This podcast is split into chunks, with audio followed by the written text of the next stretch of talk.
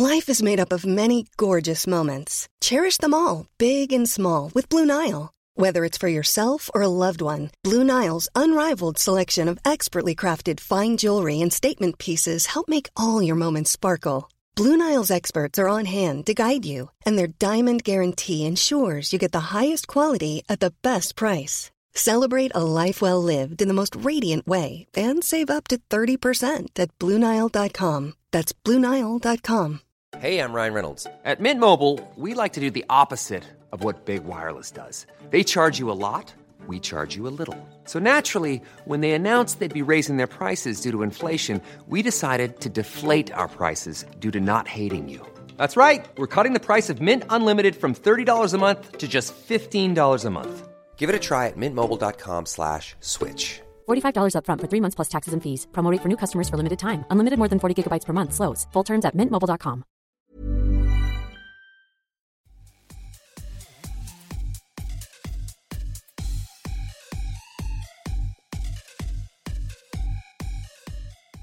Hello, everyone, and welcome to Kilowatt. My name is Bodhi, and I am your host.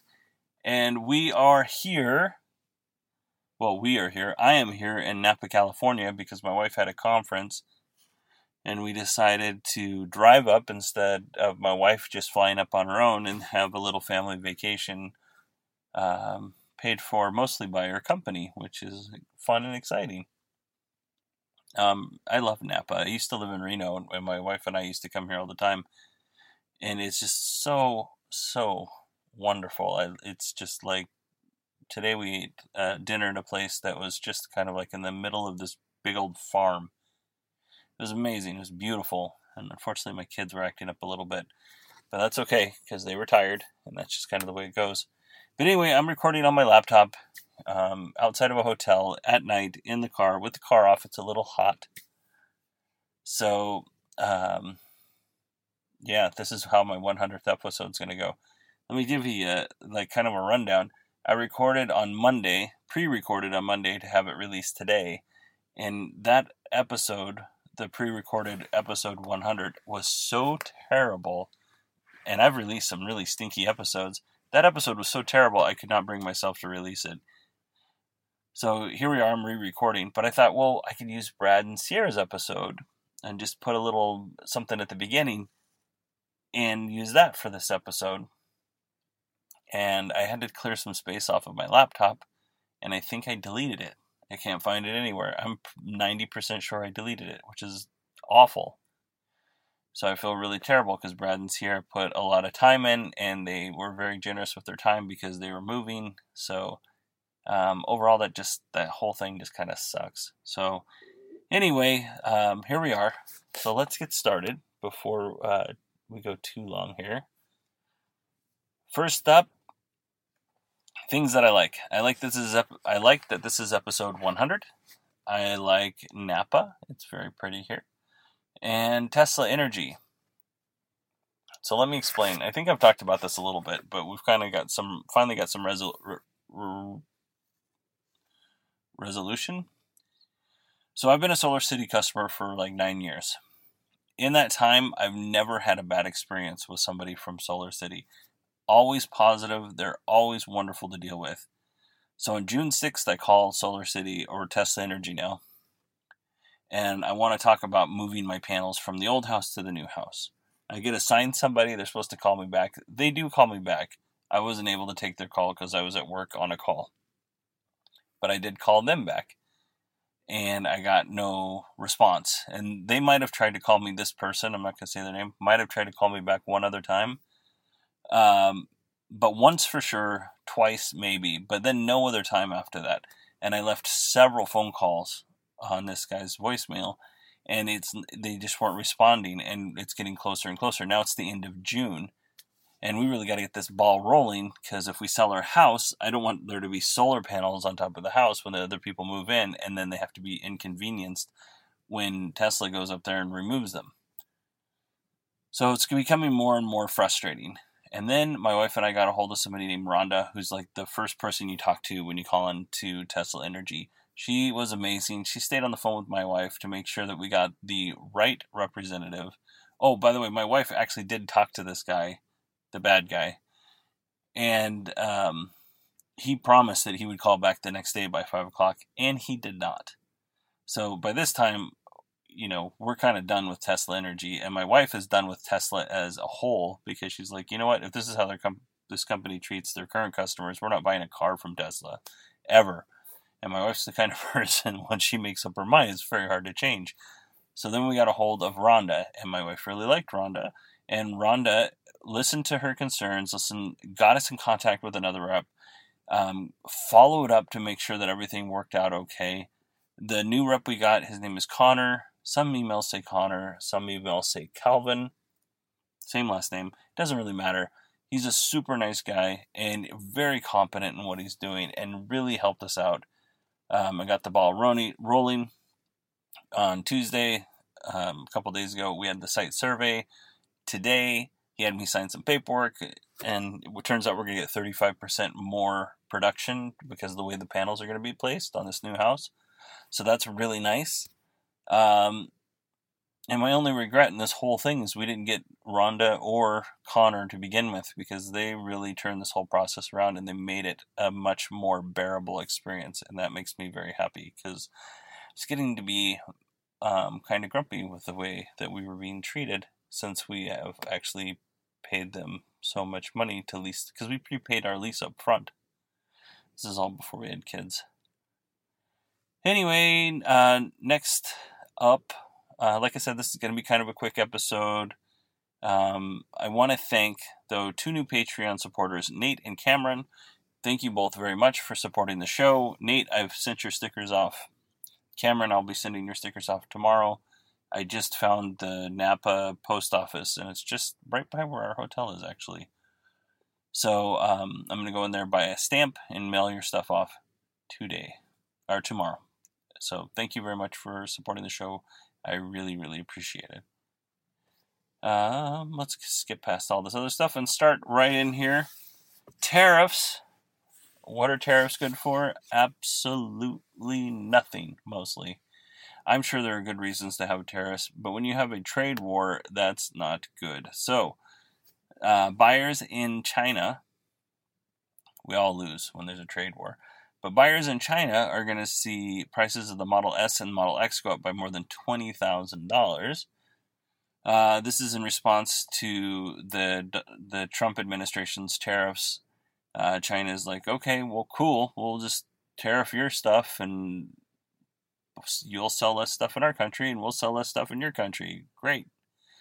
Um, the big deal is to Tesla, anyway, is that China contributes seventeen percent to Tesla's total revenue, which I thought was a huge number. Um, but I'm not going to get on this tariff stuff, because I'm sure it'll all get worked out. But if you think that this isn't going to affect you, most of our electronics comes from China, so expect to start paying uh, way more money if we're putting tariffs, and for your iPhones and your Androids and all that good stuff. So it will eventually affect us. And I know they said that it's not, but I don't see how it couldn't. Um, in that same vein, Tesla has been negotiating a gig- Gigafactory in China for a while now, and they've actually secured a prim- preliminary agreement with China, and the cars, Model Y and Model S, they should start off rolling, uh, rolling off the assembly line in twenty twenty, uh, when the factory is built, and it's probably going to be late twenty twenty, because we all know how Tesla timelines are. Once the factory is at full capacity, though, it's going to produce five hundred thousand cars a year, which is amazing. That's a huge amount of cars, and that's just for the Chinese market. So just imagine shocked face uh, emoji right here. That's uh, that's a huge amount. I would not have thought that the Tesla could sell that many cars in China. Um, but uh, these are very optimistic goals, and they won't likely hit them um, in time.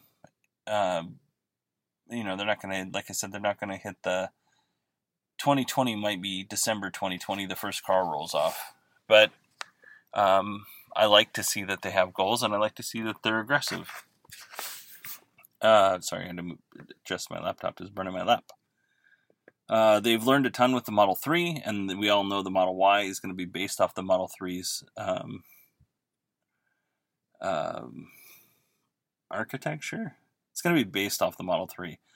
So they'll share a lot of the same parts. So there's going to be a lot of there's going to be a lot less of a learning curve curve uh, for this Gigafactory in China, and vice versa. Anything that they learn in China, they're going to use back at the Gigafactory in the United States.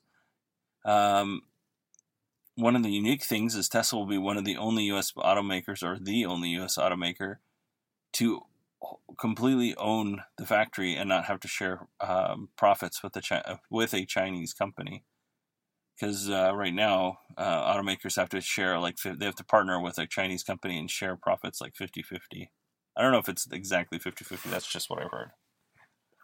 And uh, some are some people are gonna some people are asking, um, how's Tesla gonna pay for it? I say, who cares? They wouldn't have wasted all this uh, time and money in securing this deal if they didn't have a plan on paying for it. So it's none, not, that's none of our business, but really, who really cares? They'll pay for it. What I'm interested in seeing is if they build the cars in China and they sell the cars in China only, will the tariffs affect the cars? And if they don't, will they start building Model S and Model X cars in China to avoid the tariffs altogether? We'll see. Um, we need to worry about this all in twenty twenty when the factory actually starts up and running. Uh, next up, this is from Fred Lambert at Electrek again. Tesla is opening up the Model three configurator to everybody. As of this recording, I was able to get on and configure a car um, that I would like to pretend to buy. Here's what I was able to choose. Um, the color was midnight silver, and then I was asked to hand over twenty-five hundred dollars for deposit. So not much of a configuration. Um, the total car was fifty thousand dollars with a delivery window of three to six months. Um, so, yeah, I'm not real sure that that is um, overall a great configuration experience. But whatever. I when I logged on, it was really slow, so maybe they were working on it and updating it and getting it up and going while I was on it. Or maybe there's a ton of people on it. I don't know. Good news if you're buying a Tesla in the United States, um, at least for two thousand eighteen, you'll get the full tax credit until uh, the end of two thousand eighteen. Then in two thousand nineteen, uh, the amount basically halves every quarter. Let's see here. Uh, Tesla is on their way out of production hell. This is next one's from Fred Lambert. According to Elon, Tesla is rounding the corner and ramping up to ten thousand cars a week, which is great. Um, Elon said that he wanted uh, his pain to be worse than his employees' pain, so that's why he slept on a very uncomfortable couch or on the floor um, while he was at the factory. Uh, let's see. I'm not sure that he's experiencing his employees' pain. Um, honestly, like uh, that's great, and I, I commend him for for trying to um, put himself in a worse situation than his employees. But it's not. It, he goes back home and he still flies on a personal jet and he still gets in a really nice uh, car and drives to his really nice house. And that's not exactly the same thing. So where are we at? Um, my point is, is I believe him that he, he wants, he wants to put himself in an inconvenience because his employees are being inconvenienced. But it's, it's it's just not the same. We'll just leave it at that. Uh, next one, Autoblog. Sven Gustafs, Guf, Gustafsson. Sorry. This story is about Martin Tripp, the self-described whistleblower and Elon-described saboteur. He has filed a formal complaint with the U S Securities and Exchange Commission. Tripp accuses Tesla of installing unsafe punctured battery packs in Model threes, misleading investors with inflated Model three production numbers, lowering vehicle specifications, and using scrap or waste materials in Model three to get them out the door. It appears that Tripp has hired Messner uh, Associates to defend him in the case. Messner Associates has represented other whistleblowers in the past. Many of you know that Tesla accused Tripp of hacking and stealing proprietary information and photos, and then giving them to unnamed third parties. Unnamed third parties looks like it is allegedly Business Insider and maybe a well-known short seller. Uh, let's see, Martin Tripp has a GoFundMe page to help pay for a lawyer. Uh, he's trying to raise five.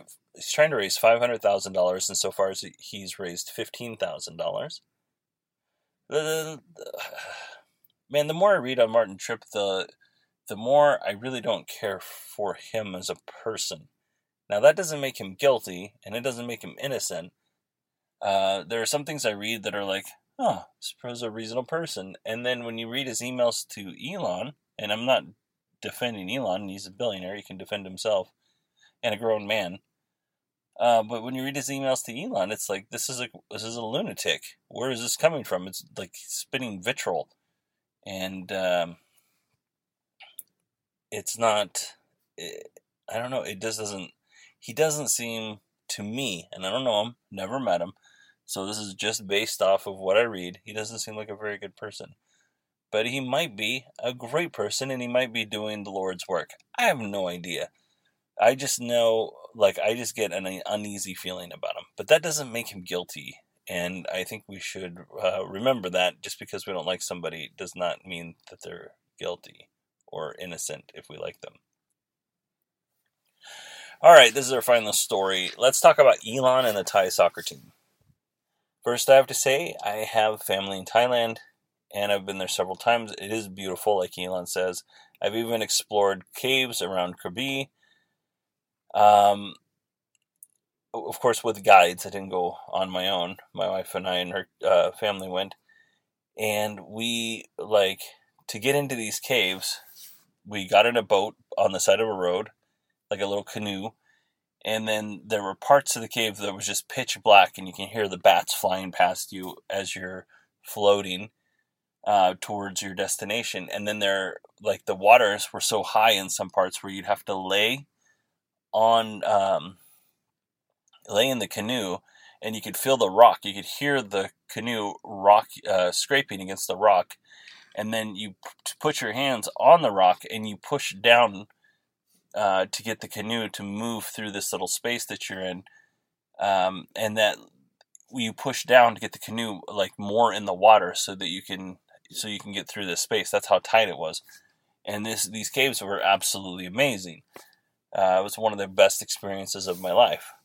So if you don't know, uh, Thai soccer team, they went exploring. These, this was in northern Thailand. I was in southern Thailand. But they went exploring. Monsoon rains came in and flooded them. People thought they were dead. Um, and then um, these wonderful divers from the U K, they went in and they were able to find, with Thai divers as well, they were able to find these kids. They were like, the, they knew the, the caves really well. They were able to find the kids and their coach, and um, eventually they were able to get them out, but it was unclear. There was like this ridiculous timeline on how long it was going to take them to get out, uh, to be rescued. And by the way, it was still raining, so the waters were still rising. So this is a very complicated uh, rescue. Okay, so having said that, someone on Twitter asked Elon if he could do anything to help the the Thai soccer team and their coach. And at first I thought, well, this is really nice, but no emergency rescue personnel worth their salt is going to um, use a, a plan that is untested and and not something that they've done in the past. Like, usually when you do something like this, um, rescue-wise, you're basing it off of experiences you've had in the past, and you're modifying techniques that you already know that work. You're not deploying some new technique or new rescue device when you're trying to rescue somebody. Life safety rules, at least in the United States, uh, have... Um, There's there's a lot of procedures. I don't want to say rules. There's a lot of procedures when with life safety stuff, and um, it's unlikely that any rescuer is going to just take what Elon gives them and say, "This is great. Let's use it." So that was my first impression. It's like, yeah, this is really nice, but they're not going to use it. So here's kind of where I changed. Elon, his team, and Wing Inflatables, they created a, a, a pretty decent solution in twenty-four hours. Basically, it's a sealed uh, rubber envelope with a person inside, um, and it's they can breathe. It's got air pushing into the little rubber envelope so that they can breathe, because these cave diving is incredibly complicated. I've been um, certified to dive since I was sixteen, and I've have been on quite a few dives. I'm not like an avid diver. I live in the desert, for goodness sakes. But whenever I get a chance, I go, and I've been diving, like I said, since I was sixteen. I'm forty-three now, so um, twenty-some years. Uh, I do not... I would be very cautious with a cave dive. Cave dives are extremely dangerous. I know somebody that has done cave dives, and he's fine with it, but he's a much more experienced diver than I am. Um, to take these kids in to these spaces, which is basically blackout spaces, who have never dived before, is extremely dangerous for the rescuer and the kid. Um, a Thai Navy SEAL died trying to... Um, they'd already uh, found the kids, and he was just trying to get out um, back to um, um, back to their base operations, and he ended up running out of air and dying, which is terrible. And he was an experienced diver, not an experienced cave diver, but an experienced diver. Anyway, so they created this envelope, and um, and whoever's inside of it can breathe. Um, air, and they'll, I'm sure, certainly have oxygen somewhere mounted to this little rescue envelope.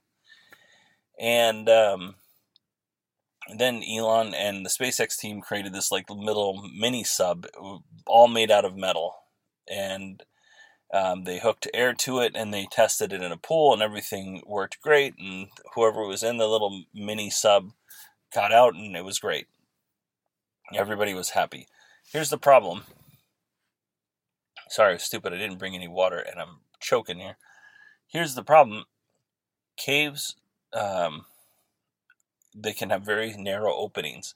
So something that doesn't, um, that isn't pliable isn't a good solution, like this metal can that they built. On the other side, the, the little rubber envelope, that is something that might work. However, it's also very jagged. What happens if a hole tears and the divers escorting the child out, they're not necessarily going to know that there's a problem, and then the hole's teared, torn, or water is seeping in. They don't. They won't know for sure, um, because from what I understand, it's black in there. You can't see anything. So it's, overall, it's not safe. But I do commend these this group of people, the people from Winged Inflatables, Um, Elon and his team, for um, putting something together so fast and committing time, resources, and money to make this happen, which is amazing. And Elon even went to the cave in Thailand to see what was going on there and kind of get a better understanding. Um, and they ended up leaving these these devices there for them to use. They, they he said in the the um, text that probably, or his tweet, it probably won't get used, but it's here if they need it. And here's, like, my turnaround is, is one, is I'm, I'm amazed that they put so much time, effort, and money into this uh, for something that they probably knew wouldn't get used. So that's one thing. My second thing is, if my kids were in that, um, if my kids were in that cave, and the waters were rising, and there was no other way to get them out, and there was a choice between, they're going to die, or we're going to try this, and they may die, I would rather them do, hey, we're going to try this, and may die. It, last option, no other, no other, um, it's either this or they die. I would much rather put them in a rubber envelope and get them out, because I would much rather hug my kids again than not. So even if it's there as a backup to the backup to the backup, um, I'm glad it's there. as a parent. So Elon is being uns- unfairly skewered online for trying to help. And people are saying it's a publicity stunt. I don't get that it's a publicity stunt. Elon's a great hype man, but I don't think in this situation he does this for positive uh, publicity. I think that he does this because he cares and he has resources and he can. Also, I think it's kind of interesting to him because um, it's kind of like a puzzle, and it seems like his brain works well trying to solve these puzzles. So, um, yeah, so I don't think it's fair that he's being skewered online. He's trying to help. Um, people have a right to say what they their opinions are, but they don't have necessarily have a right to be a out-and-out jerk Um, criticizing somebody for trying to help when they probably have done nothing. I've done nothing to help these Thai kids and soccer team. And by the way, they're all out and they're all safe and they didn't need to use any of this equipment. Um, but it's better, it's better to have the backup to the backup to the backup if that's the only solution. Like if, as a parent, you always want one more solution. Uh, you don't want to see your child slowly drown in a cave. That would be awful. Um, two more things uh, real quick is, yes, these things didn't get used now, but I really hope that these groups take these ideas, like the inflatable envelope and the little mini sub, and continue to develop those because um, rescue equipment has to be tested. Scientifically, scientifically tested, and it has to have a margin of, of uh, safety. So let's pretend that they're, you're buying a rope for life safety. If it's um, rated for one hundred pounds, it probably holds three hundred pounds. Now, I'm just throwing numbers out there because I haven't really researched this, but I do know that there's a safety factor built in, and that safety factor is usually quite high. So having said that, Um, I hope that they take their ideas and I hope that they test them so that they have a a genuine safety factor and a genuine like um, and genuine test that they can show fire departments, um, other rescue personnel, and and emergency service personnel, so that they could use maybe use this in the future. And one of the things where this might be very beneficial. Um, are like if you have somebody in um, a confined space and they get um, they get injured and the confined space for whatever reason, so let's say they're incapacitated, you could put them in this little bubble, give them clean air, and get them out of the um, out of the confined space in a fairly uh, uh, reasonable amount of time. Versus uh, putting a mask on them and dragging their their lifeless body out. It might be easier just to put them in this little... They have these things called skeds, which are basically just like taco shells for rescue workers, and they put the sked around the person and they just pull. Well, this could be kind of like a, a inflatable sked. You put the person in there, put clean air in there, give them as much... Um, clean air as they can breathe, and start bringing them out. And that gives you a little bit more time to bring them out. Excuse me. Because they don't have, um, uh, they don't have that, that worry is, is the mask going to fall off? Is this going to happen? Is that going to happen? So I don't know. Overall, I think this is a good thing. I th- hope they continue working on it, and I hope that they don't, um, I hope they just don't leave it laying dormant, because somebody put time and effort and money into this. It kind of makes sense that that time, effort, and money should be put into something that might actually turn into being something really useful in the future and save someone's life, or many someone's life. But that's it. Um, I don't think that I... Like, there's a lot of podcasts about Tesla that just suck up to, to Elon Musk and Tesla, and it's kind of gross to hear. I don't think that I do that, but um, I think I, I'm pretty fair when it comes to both um, people and companies, not even just Elon, just in general. Um, even people that bash um, renewable energy, I try to be fair. Um, but in this case, I do think them. I mean, Elon's trying to help the Flint uh, in the water in Flint, Michigan. I think that this is a a really good use of resources. And to this point, our government's not fixing it. So if a private individual or a company wants to come in and fix the water, what's there's absolutely no wrong with that. Like, let's get the water fixed so that people can drink clean water and not have to bring water in from neighboring communities. It's ridiculous. Oh, this whole thing's ridiculous. Anyway, I'm moving on. Thanks, everybody, for listening to the one hundredth episode of Kilowatt. Uh, you can email me, Bodhi, at nine eighteen digital dot com. That's B O D I E at nine one eight digital dot com. You can follow me on Twitter at nine one eight digital.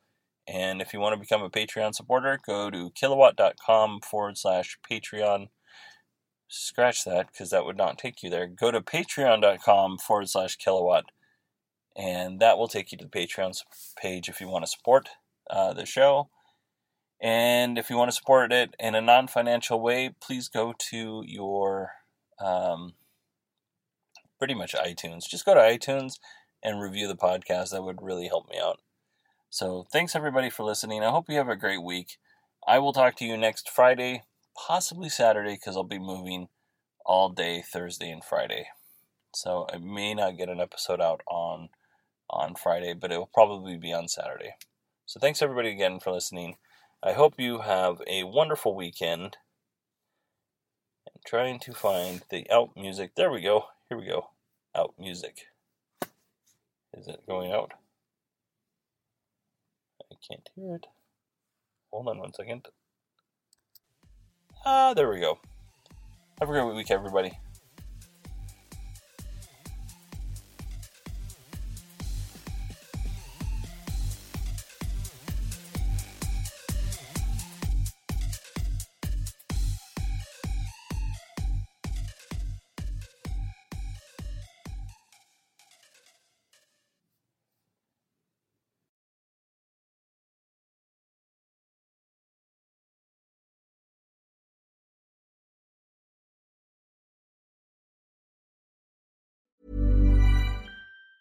Tired of ads barging into your favorite news podcasts?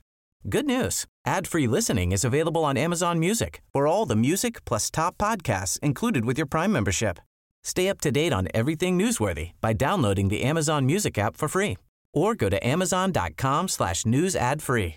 That's amazon.com slash news ad free to catch up on the latest episodes without the ads.